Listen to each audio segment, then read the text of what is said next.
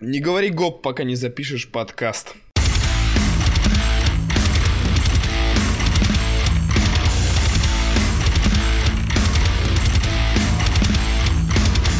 Всем привет, дорогие друзья, с вами Азат Исмагилов, и это Fight Core Round 3.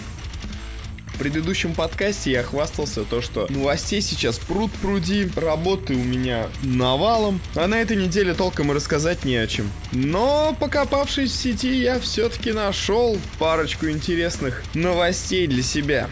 Итак, начнем. Первая новость на сегодня. Дерек Льюис обвинил Марчина Тыбуру в использовании масла. Как говорит американский боец, его соперник из Польши был уж очень скользкий, и он не мог его никак ухватить. А, причем он как сказал, то что обвиняет его не в том, что он масло использует, может быть, говорит, у поляков пот такой своеобразный, а может быть он жрет чего-то такого, от чего он становится скользким, как рыба. Но захватить, говорит, было его очень тяжело, и поэтому мои руки постоянно соскальзывали. Да и пах, говорит, он как-то не так. Вот. Не так, как пахнут черные звери. Это просто как бы шутка, издевка, что ли, по-другому не сказать. По-любому бойца, бойцов проверяют на содержание какой-нибудь херни на теле. И Марчин Тыбу... А, да, кстати, да, их же этот там, рефери щупает всех, осматривает, проверяет на дисперсию тела каждого бойца. Но мне показалось это забавным. При условии, что Дерек Льюис как бы не особо силен в борьбе. Обвинять своего соперника в том, что тот был скользкий, забавно. И еще небольшой флешбэк. Средний возраст зрителей, которые смотрели основной карт э, на UFC 221, если я не ошибаюсь, где бились Роколд против Ромеро, составил так, еще раз. Средний возраст зрителя основного карда UFC 221 составил старше 50, мать его, лет. Старше 50 лет зрители смотрят бои. Но это те, которые покупали платные трансляции. А, о чем это говорит? Как я и говорил ранее, скорее всего, детишки, которые в 90-х годах покупали на родительские кредиты платные трансляции, забыли отписаться. Либо же это новый разряд из в извращениях. Знаете, как есть порно, порно со спиннерами, вот есть. Хотят снять порно в космосе. Есть всякие тематические снав порно или же там симуляции изнасилований. Пожилые старички в Европе и Америке нашли себе новый вид развлечений. Блин, черт, моя, моя фантазия, она работает сейчас против меня. Я представляю, как... А, ну я и урод. Нет, я не буду говорить, что я представляю. Да с Пожилая пара такая лежит вечерком в постели. Ну что, говорит, дорогой, посмотрим. То, что мы любим обычно. Включают, значит, канал, где транслируется UFC. И потом, как кончает Ромеро Роколд, блядь. Ой, это жестко. Кстати, я немного простыл, вот. Из-за этого мой голос сегодня не такой великолепный, как он был всегда. Так что уж простите, но, но записывать подкасты я обещал каждую неделю, и вот. Получайте. Пока, короче, у меня есть голос, будут подкасты. Следующая новость касается шикарной просто переориентации профессии, переосмысления своей жизни. Известный актер из детской сказки из детской киносказки ушел в смешанное единоборство. Актер, сыгравший лучшего друга Драка Малфа, а именно Грегори Гойла, Джошуа Хердман, сейчас наслаждается тем, что бьет людям рожу в октагоне. Ёбарасоте! Это разве не классно? Я просто помню вот этот момент в седьмом эпизоде, когда я увидел черного Гойла, и это меня смутило. Почему? К чему такая смена, резкая смена актера? Теперь ясно, как признается сам актер. Э, после успеха съемок в Гарри Поттере его жизнь стала развратной, что ли, похотливой. Тусовки, пьянки, прочее. А сейчас, сейчас он нашел смысл жизни, он стал зожником, как у нас это принято говорить и ушел в ММА. И довольно успешно выступает. А сейчас готовится к съемкам в новом фильму Cage Fighter. Я приложу скриншоты под этим выпуском. Ну просто я не могу, вот сами оцените. Просто потому что хочу, чтобы вы увидели эту разницу. Когда мне об этом сказали, я охрен. К сожалению, найти в сети боев э, этого актера я уже забыл, как его зовут. Короче, я не нашел бои Гойла. Кто найдет, скиньте, пожалуйста, мне в личку. Я хочу их посмотреть. Может быть, я просто хреново искал. Черт, после того, как... Я вот знаю, я понимаю, многие бойцы после успешной своей карьеры в спорте идут в кино. Ронда Роуз снималась в кино. Майкл Биспинг снимается в кино. Ну, чтобы наоборот, это что-то интересное. Посмотрим, может быть, он подпишет контракт в UFC. Как-никак ему сейчас 30 лет. У него еще все впереди по меркам бойца. Как минимум, он еще лет 5 точно может спокойно э, выступать успешно.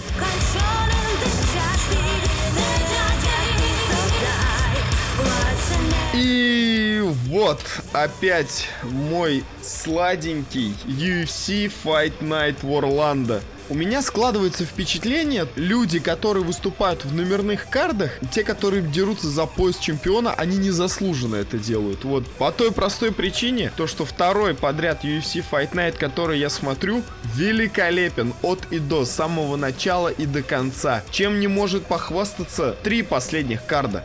Но обо всем по порядку. Марина Мороз против Анджелы Хилл. Надеюсь, никто не против, что я называю ее Марина. Может быть, она Марьяна? Первый бой и единственный бой, который прошел мимо калитки. Девчата пытались друг друга бить. А как говорил один мой знакомый товарищ, пытаться это значит ничего не делать. И об этом говорила статистика. Меньше 30% попаданий всех ударов. У Марины Мороз статистика так вообще 22 только попадания. И причем не каждый из них точно в цель. Большинство из них проходились по защите. Этот бой бы прошел мимо моего внимания, если бы не один забавный факт. Мороз, она как наша теннисистка, как ее там, Комаре Шарапова, перекричать свою соперницу, а не избить ее. А, как это выглядело забавно. Представляете, вот вы стоите в октагоне, на вас прет соперник, и он просто орет на вас. Он не бьет по вам, он на вас орет. На что, на что Анджела Хилл отвечала неплохими такими джебами и боковыми. Э, типа, ты чё на меня орешь, на, получи двоечку. Все, все, что можно сказать об этом бое. Одна кричала, вторая била, поэтому Марина Мороз теряет свою 14 строчку в топе веса соломинки, а Анджела Хилл врывается в топ-15 уверенной победой над своей громкой соперницей. Следующий бой и тоже девушки. Сара Макмен против Марион Ренео. Ну тут вообще девчата, конечно, жару дали. Если предыдущий бой смотреть было просто забавно, то тут все было сурово. Знаете, такой взгляд из-под лба, походка хищницы, перекачанные бабы прут друг на друга, и каждый удар может быть последним. Макмен сразу показала то, что хочет выступать первым номером, и врывалась не одиночными ударами, а сразу сериями. В первую же минуту она смогла повалить свою соперницу на землю и в боковом контроле нанесла 60 сука, 60 ударов в голову. Я уже думал, что все, на этом бой закончится. Но как же я рад, что этого не случилось. Перед вторым раундом угловые Марион Ренео, кажется, объяснили ей, что надо бы отомстить. Собственно, месть мы и увидели. Хорошие попадания в голову, защита от тейкдаунов. И вот эти ее колени, когда соперница пыталась встать, но не могла. И также около 20, как я насчитал, ударов в голову в партере в ответ за первый раунд. Девушки бились как настоящие гладиаторы.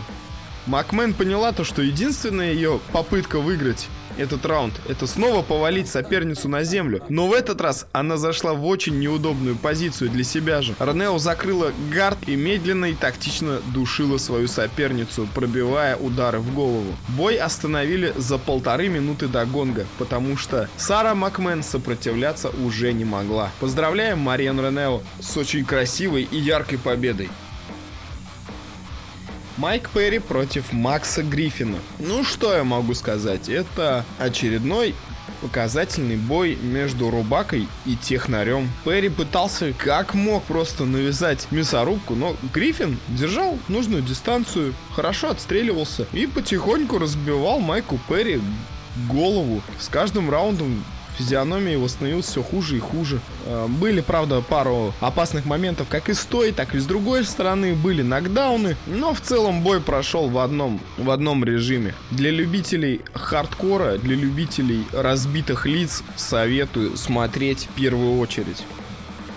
Овен Сент-Прю против Илира Латифи. Как же скучно начался этот бой и как неожиданно он закончился. Сент-Прю вышел на победоносную серию. Я уже думал, что это очередной проходной бой для него. Ох, как же я ошибался. Ударов-то толком не было. Просто они ходили так две минутки, присматривались, кидали редкие одиночные удары. Даже не удары, а для бойцов в полутяже это прикосновение, ласковые поглаживания. И тут Идлир Латифи первый нашел брешь в обороне Сен-Прю. Точным ударом в челюсть он пошатнул своего соперника. Но Овенс не из простых и устоял на ногах. Латифи решил, что пора время для удушающего. Закрыв гильотину в стойке, он в прямом смысле задушил своего соперника. Сен-Прю потерял сознание, он не хотел сдаваться. Настоящий дух воина. Элир Латифи теперь, как понимаю, поднимется в топе. А Сен-Прю опять разочарован разочарован. Вроде бы вот уже подходил к поясу. Теперь придется снова.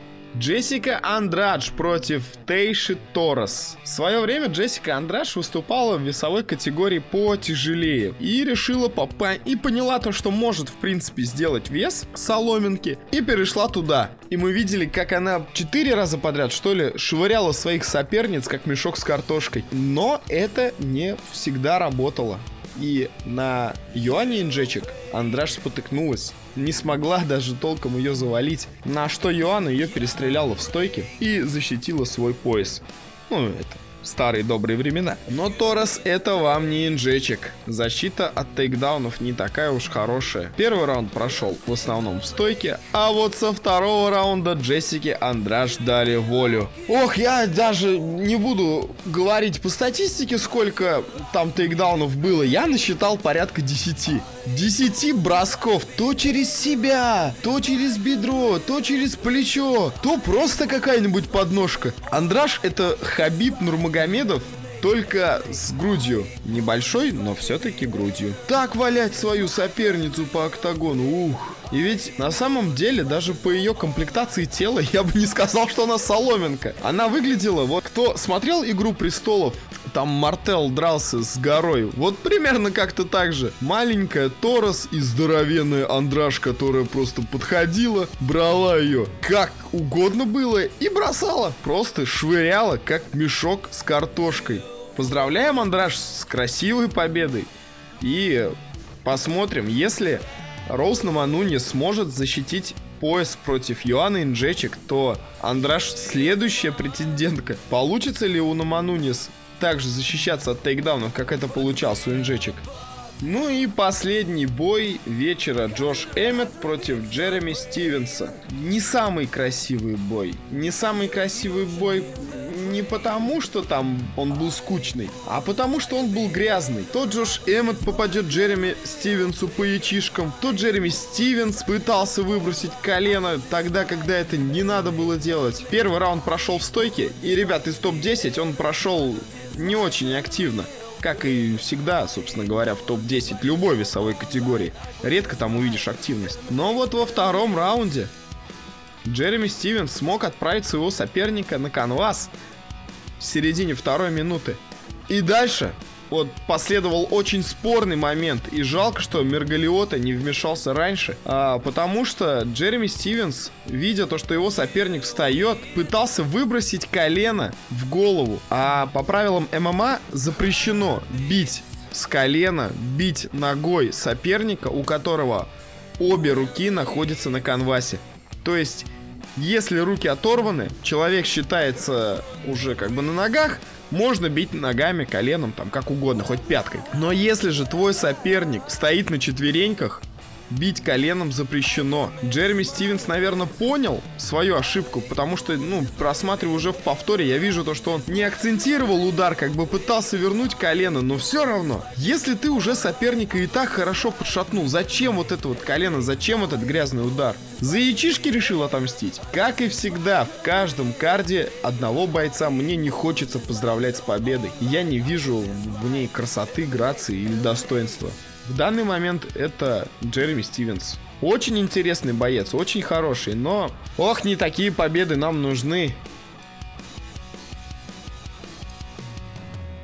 Что ж, это был Fight Night в Орландо.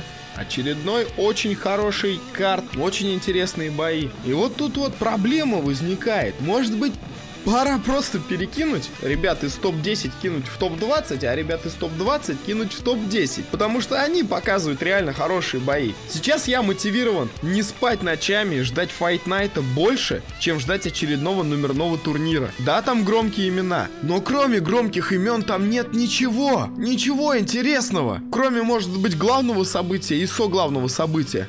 В тот же самый момент UFC Fight Night уже второй раз подрядывает Второй раз показывает, блядь, кучая болезнь. Отличные бои, просто отличные. И технически выполненные отлично. И видно, что бойцы вкладываются в победу. Ради такого мы хотим смотреть смешанное единоборство бокс, кикбоксинг, я не знаю, борьбу. Ради стремления, ради вот этого огня в глазах. А не как два мужика танцуют друг перед другом 15-25 минут. Это был Fight Core, третий выпуск. С вами был Азат Исмагилов. Спасибо за внимание. Надеюсь, этот выпуск не показался вам скучным. Действительно, ребят, очень сильно болею, простыл, страшно. Температура 41 градус, кровь сворачивается в сердце. Но вот я в предсмертном состоянии решился записать этот выпуск. Всем пока, до новых встреч и не болейте. Пейте витамины, колите противовирусные. Что там у нас еще делает? Самое главное, не делайте сами себе клизмы, оказывается, это вредно. Я вот недавно это в новостях услышал. Ну, я отвлекся, ладно. Всем пока, до следующей недели. Счастья, любви, удачи. Всех девушек заранее с 8 марта. Всех пацанов, мужиков с прошедшим 23 февраля. Все, а то не уйду никогда.